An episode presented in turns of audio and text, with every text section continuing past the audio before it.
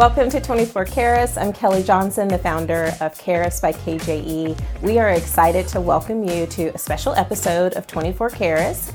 We are coming off of the Evolve conference. And we just had to share with you some of the quick highlights of what we experienced with so many organizations, dozens of organizations, as a matter of fact.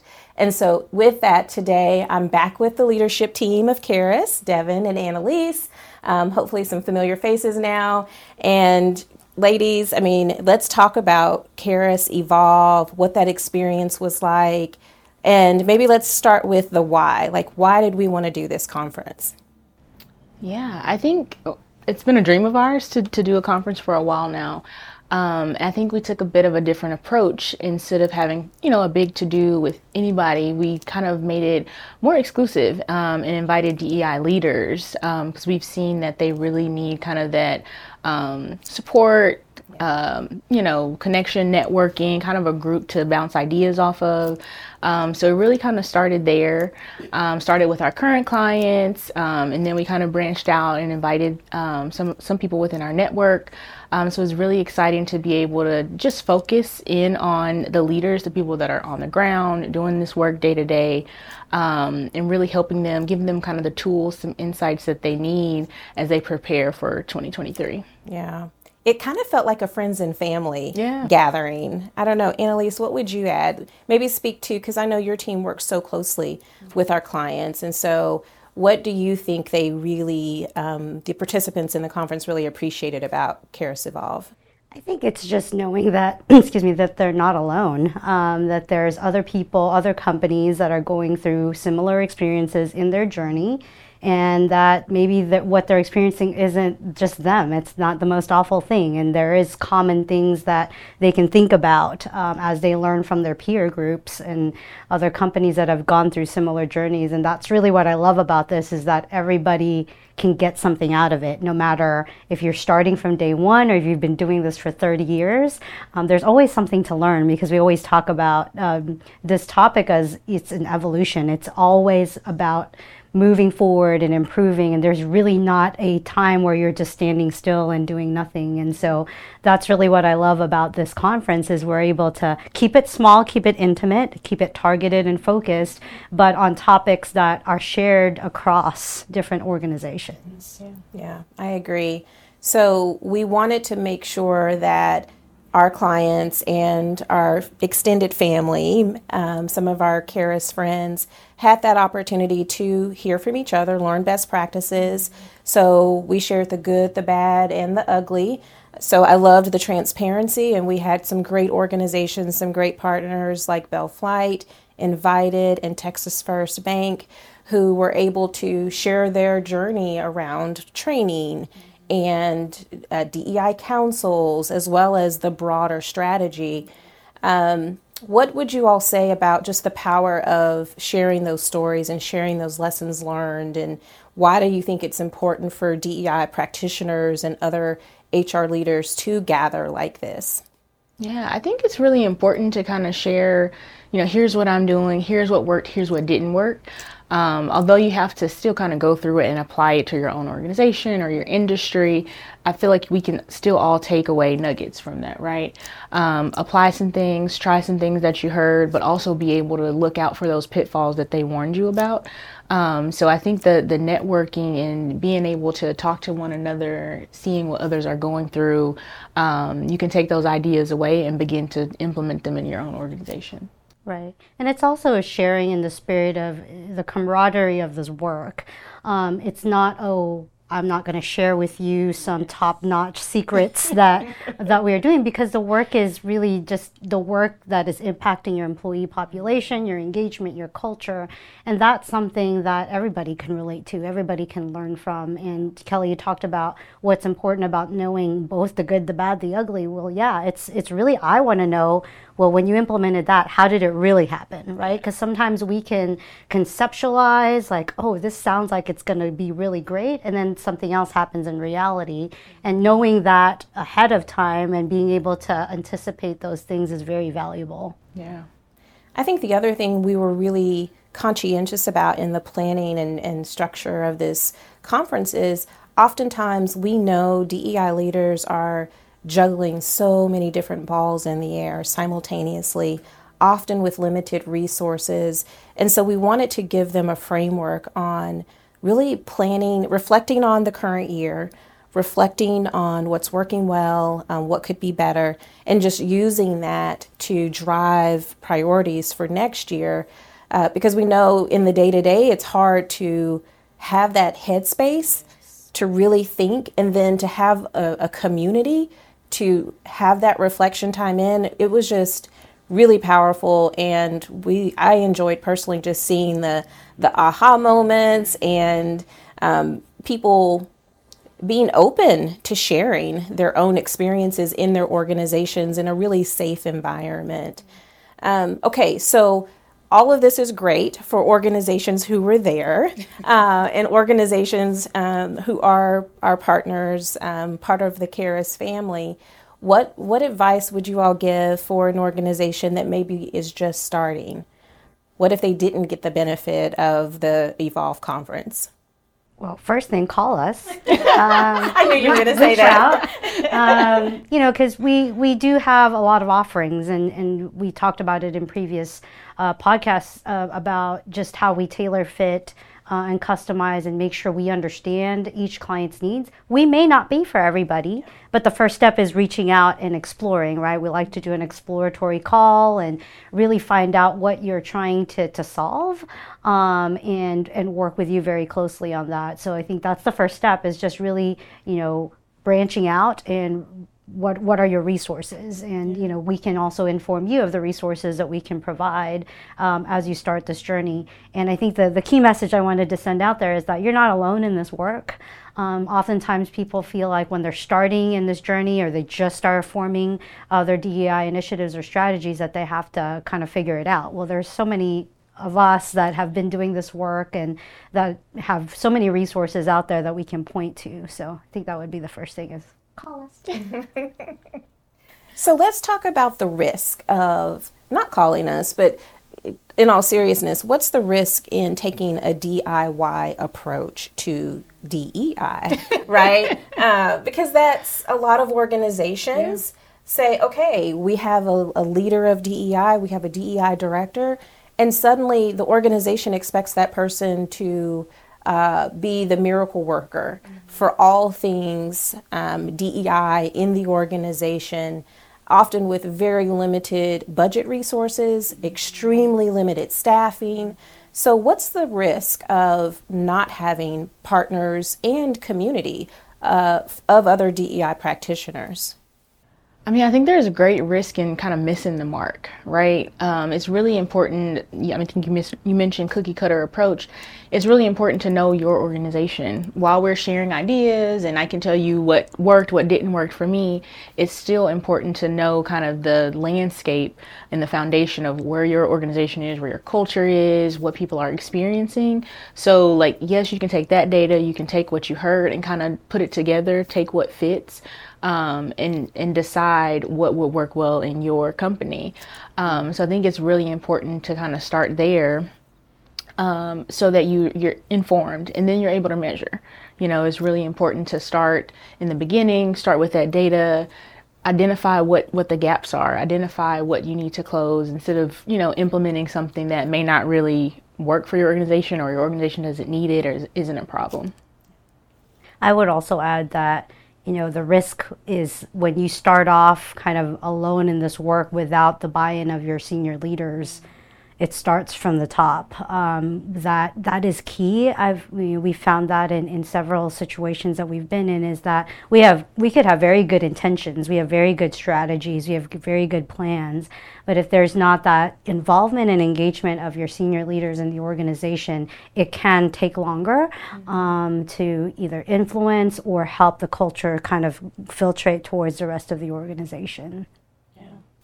And I think, I mean, if I can just go there for a moment, when I look across other HR functions, whether that's talent acquisition, and, and by the way, I don't really view DEI as an HR function. It sits in HR often, but it really is a organization-wide impact. Um, it, it really should be a part of the strategic uh, planning organization in any company.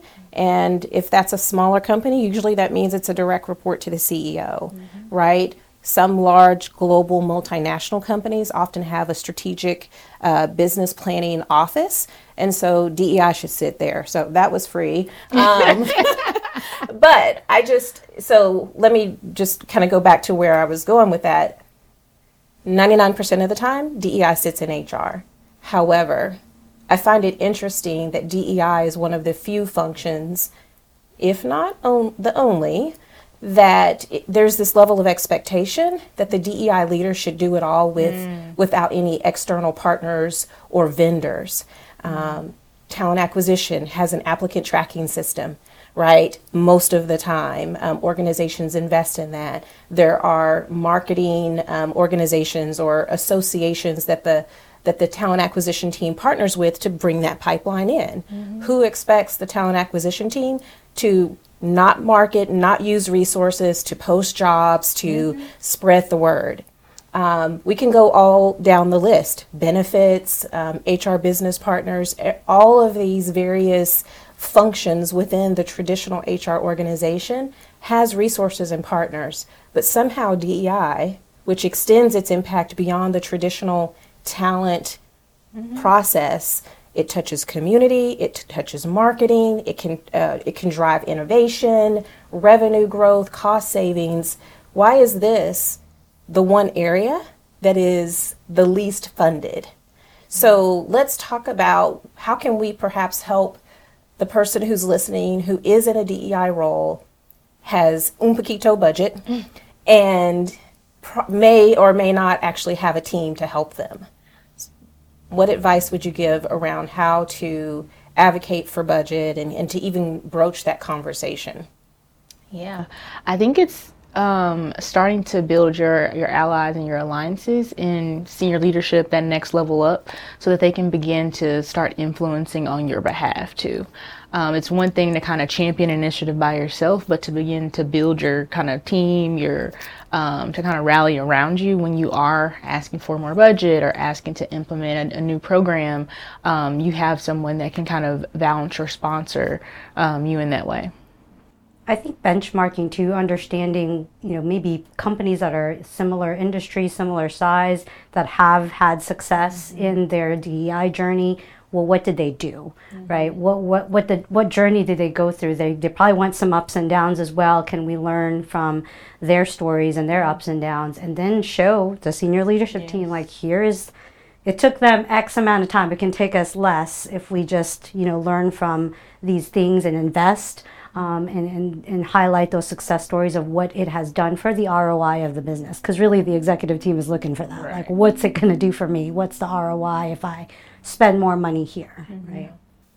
And I would add to that everything that you all said, but just to layer on top of that, I think getting clarity in the very beginning of what success looks like. How will we measure success and what will those key stakeholders that we engage, those allies and those sponsors, what are they looking for as a result of this work? And then also, what are employees looking for, right? Because um, sometimes they can be different, sometimes they can complement each other, but sometimes I, I see DEI leaders who are labeled as unsuccessful in an organization or ineffective but I'm not sure that that person ever had the full support, first of all. But then, secondly, what was the def- definition of success or at least progress? Um, because I think success takes a while in this space, but we can certainly make progress over time. Yeah. Um, anyone want to kind of add on to that? Well, I think that's a good point because um, if, if you have this one DEI leader and they're in charge of it, you still kind of need a, a, checks and balances. You need someone to kind of bounce your ideas off of. Typically, when um, a leader in another function or whatever, they have someone else that has the, that expertise. So that point, that goes back to the point about having an external partner, having someone that has done done it for years. They've implemented in different types of organizations, so they're able to help guide and lead and, and advise, advocate um, that leader. So, organizations right now could be at a budget planning stage um, at the time of, that we're at least airing this original episode. Um, what, uh, Annalise, I know you've worked in many uh, organizations of many different sizes local, national, regional, global. Uh, so you've been in those conversations where you have to advocate for resources. Any quick suggestions or tips for that person who is trying to plan for the budget and just maybe doesn't know how to best to approach it?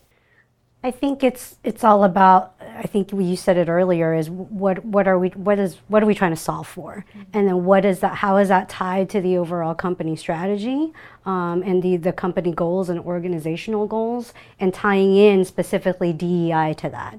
Not just a we're going to plan these fun events, so I need X amount of money to do these events. Well, how is that event going to tie into the business objectives? Mm-hmm. So that is the biggest thing when when executives are looking at budget is what's what's the return mm-hmm. right? And how is it going to help achieve company goals? And and it's a little harder sometimes in our space to do that because what's the price of retention what's the price you know it's hard to say i'm saving you x amount of dollars by not having turnover and having to train people again and again and again uh, and using your talent acquisition resources to go out there and, and build your brand and all that all that right so that's that's where you have to find the well how can i put some quantitative um, analysis behind what I'm asking for and then tie it into the business objectives, right? Um, and not just we're here for fun. Yeah. yeah.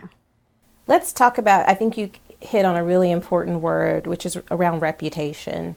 Uh, the organizations that were a part of uh, KEIRUS Evolve um, talked about some of the sentiment of employees and, and some have even touched on kind of just externally how they want to be viewed in particular from a business standpoint. One of our um, partners who shared just went through a major rebrand, right? And so that's all about reputation and just brand awareness. Let's talk a little bit about, you know, I think again, it, our default is usually measuring progress in DEI around HR objectives, and those are super important, not minimizing those at all.